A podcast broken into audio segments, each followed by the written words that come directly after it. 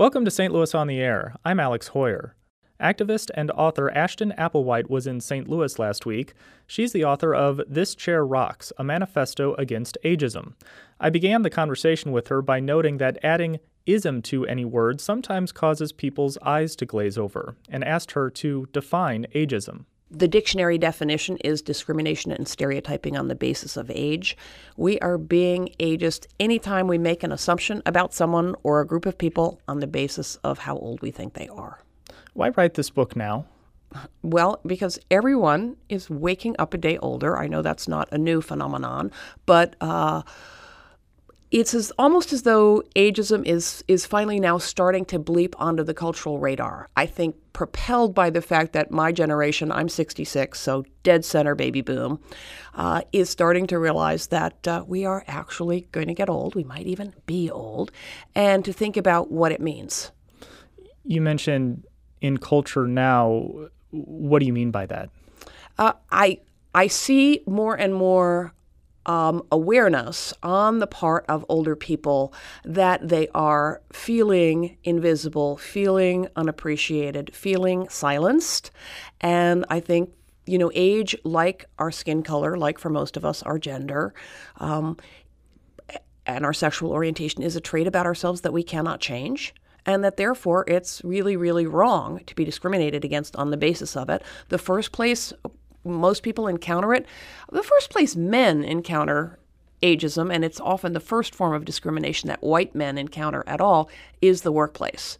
This real, especially in fields like tech and advertising, where to be over 40, even over 35, is to be considered past your prime. No one returns your calls. With 10, 20, 30 more years ahead to support yourself and hopefully to contribute and be in the world in a meaningful way. Women, face the double whammy of ageism and sexism. So we experience aging different differently, and we eh, become invisible is a phrase you encounter a lot, um, which I don't love because I think we can just pound on the table till mm. someone hears us, but not everyone is a table pounder. But um, economists have a, an attractive term, the attractiveness penalty for the way women are judged, not only judged for our appearance more than men, but judged more harshly. So these, you know, and these disadvantages compound over time. You know, in a world of longer lives, population mm-hmm. aging is a permanent global demographic phenomenon.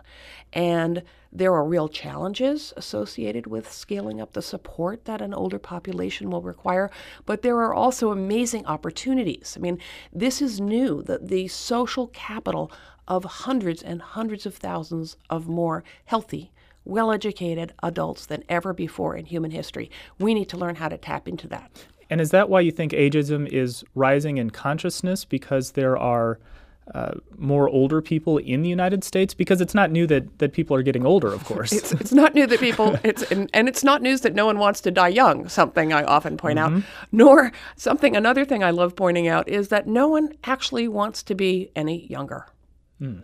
No matter how terrified they are, how unwoke they might be about discrimination and all this stuff, no one actually wants to move their game piece back to the beginning of the board unless they can transport their present day consciousness because we know that our years are what make us us. I'm not a Pollyanna about the legitimate, you know, difficulties of aging, although there are only two inevitable bad things about it. I'm in a tell both sides of the story, right? Our fears are so out of proportion mm-hmm. to the mm-hmm. reality. Mm-hmm.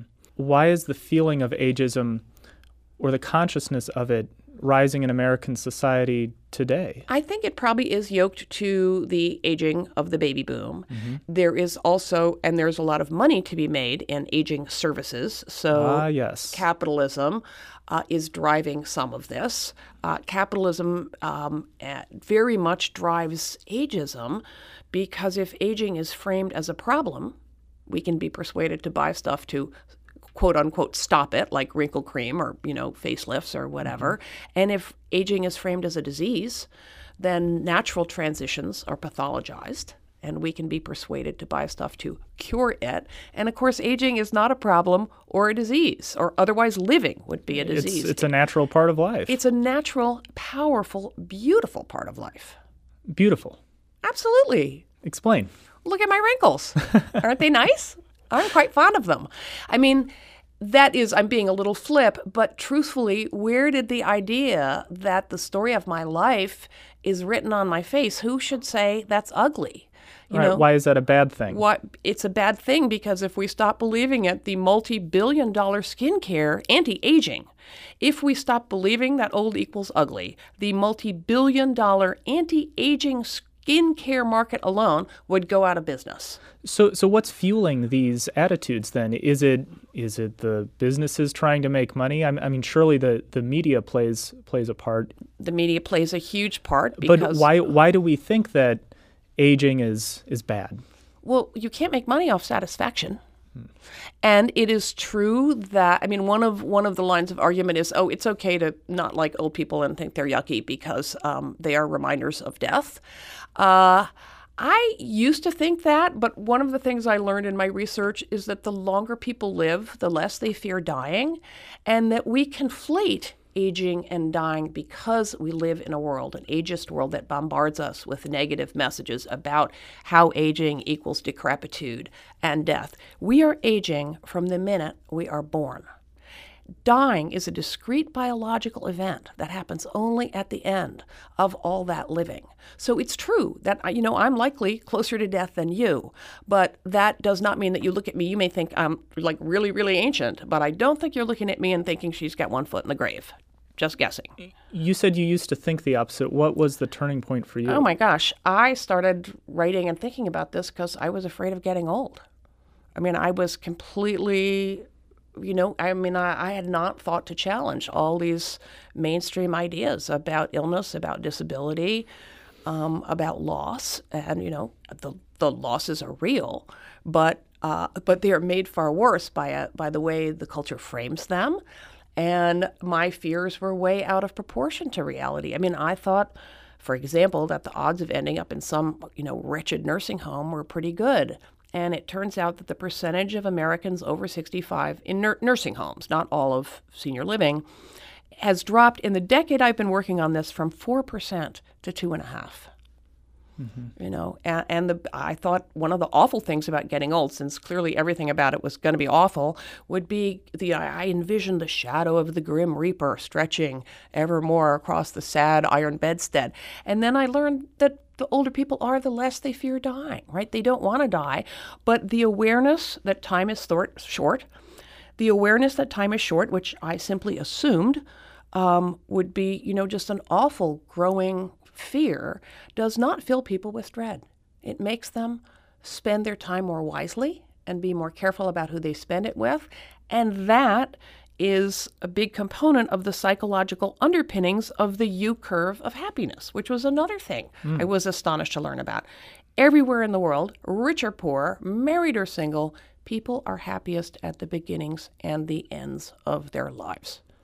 I mean, when I first heard that, I thought they must have cornered two 80 year olds and given them a cookie and said, How are you doing? Or mm-hmm. then I thought it must be true if you're rich or true if you're healthy. The most important component of a good old age is not health, or wealth, it's having a strong social network. Mm-hmm. As people get older, though, um, their friends start to pass away. Uh, they might go into a nursing home, and I think there is some uh, fear that people have of going into a nursing home, and they might not get the kind of uh, care that they think they should get, and certainly families uh, uh, feel some concern about that as well. I recently went through the experience of my grandmother who who passed away a couple of months ago, and she was in a nursing home, and and parts of the care were certainly questionable, and it was clear that she was not enjoying life uh, at at the end of of her life, and so I think that there is some fear. We need to there. we need to get better at end of life care for sure. Oh, definitely. And uh, there is, I mean, I don't, I don't know if you have heard the you know the term the caregiver crisis. I mean, we mm-hmm. we outsource, um, we we expect families to take on a tremendous amount of burden without support. You know, and it is caregiving is a beautiful, natural, important part of life. What makes it a burden is going it alone without supports. We need to, you know, a culture that does not value older people doesn't value the people who care for them, whether they're the employees of a nursing home or are supporting, you know, sons and dads and moms and daughters who, who care for the people they love. Uh, you know, I'm I am really sorry about your mom, your grandmother's experience. I do wonder if it was a for-profit nursing home because they It tend was. to have a lower standard of care. There is all kinds of exciting stuff happening actually among the radical spirits in nursing homes because my spoiled generation is saying, uh uh uh, I'm not going to do that. Burgeoning um, aging in place movement to stay at home with supports, which is double edged. I mean, And one expensive. It's expensive because you it is cheaper for insurance companies to leave you at home and send in someone once a day to see if you've toppled over in front of the refrigerator mm-hmm. than it is to provide really good quality institutional care. And also aging in place can be a recipe for denial and isolation. And mm-hmm. once again the worst worst thing for you is isolation. Aging in place is fantastic if it means aging in community and if you can afford or have access to the supports the social support you know someone to someone to mow the lawn someone to shovel the driveway someone to check and see if you've toppled over in front of the refrigerator We've we've talked about aging in, in place and having and the importance of a strong social network many times on this program with uh, with the Oasis Institute, which is uh, based based here in in St. Louis. they're buying me lunch in half an hour Oh, I hope it's a good lunch. I'm talking with Ashton Applewhite. She's the author of This Chair Rocks, a manifesto against ageism. What's the responsibility of uh, younger people to combat ageism? That's a great question, and I'm glad you asked it because one of the things that I like to point out is that ageism is any judgment on the basis of age, including your you couldn't how could you know enough to have this job? How could you be my boss if you're young enough to be my granddaughter? Kids, you know, kids are like that. Ageism cuts both ways. Mm-hmm. What so and it casts a shadow across our whole lives. I mean, one of I don't know anyone who wants to go back to their 20s. One of the things that makes your 20s hard is this message that if you're not having, you know, peak career, getting that peak career in place and having peak sex with your perfect body, that it's all going to get worse really soon because of this crazy idea that it's all downhill from 30, 40 years you know on so that is a factor of ageism in the culture it's one thing that makes it hard to be young the the two inevitable bad things about aging are that some part of your body falls apart not all of it but you know some kind of physical decline not cognitive decline is not mm-hmm. inevitable Physical, some component not all your body the other part is that people you've known all your life are going to die so it's really, really important to make friends of all ages, and it is every bit as important for younger people because that way they become. I have a little thing in the book about becoming an old person in training. Mm-hmm. It's really hard to imagine being old when you're young, and I don't think that's ageism. I think that's just human. But if you can acknowledge that someday you will be old, if you're lucky, right? And that older you can be a distant dot on the prairie.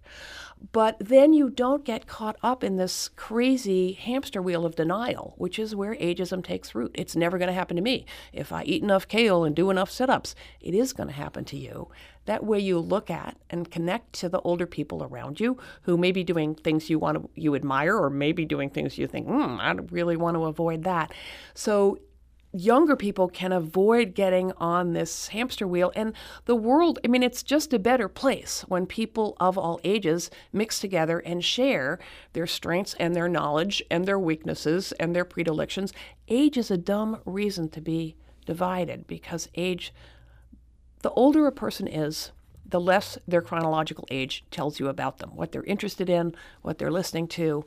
If you don't know many people Uh, who aren't your own age or younger people, older people, find something you like to do and mm-hmm. think of a mixed age group to do it with. And friendships will form naturally around your politics or your gardening or mm-hmm. beekeeping or NPR. We have this idea that age is a chasm, mm-hmm. and it's not. The next time you go to a social event, try to break the habit, which we all have. We are all ageist. But you can't challenge bias unless you're aware of it. That habit to make a beeline for people your own age. I know for older people, we feel insecure because of our own internalized ageism. Oh, those young people, you know, won't want to talk to me. Well, they probably won't care. Works both ways. It works both ways, and some of them will be delighted to talk to you, and the ones who are jerks are going to stay jerks. But that's true. The jerks come in all ages. and the advice you're giving uh, seems to be what is often said around discussions involving racism. Talk to people uh, who uh, don't look like you. Exactly. Uh, but yet, with racism and sexism, it, it very much seems that that that is being dealt with more often than it is with ageism, especially uh, concerning sexism in, in this environment of, of Me Too. It seems like that's coming to a head in many places. Sure, it's still out there, but there seems to be more uh, acceptance of dealing with sexism and racism as opposed to ageism. I think that's just because um, we're not quite there yet with ageism. I think when I ask people what they think of as criteria for diversity, people don't usually, they always say race, um, sex, um, sexual orientation, sometimes ability. Mm-hmm. When I say age, how about age? No one says that's a dumb idea.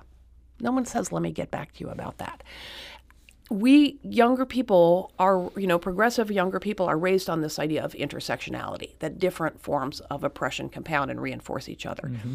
Hitching age to that sled, as it were, is a much smaller ask than it was to say 60 years ago a woman could be a mother and you know a fantastic mother and have a full-time job could run a fortune 500 company as well as a man saying that age should not be a criterion for diversity is a very small ask in this cultural climate, if you ask me.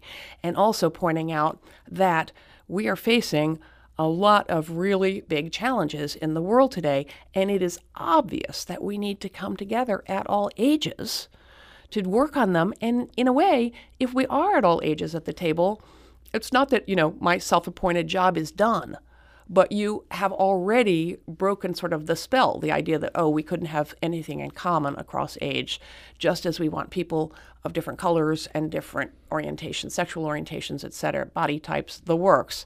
And some wheelchairs, please.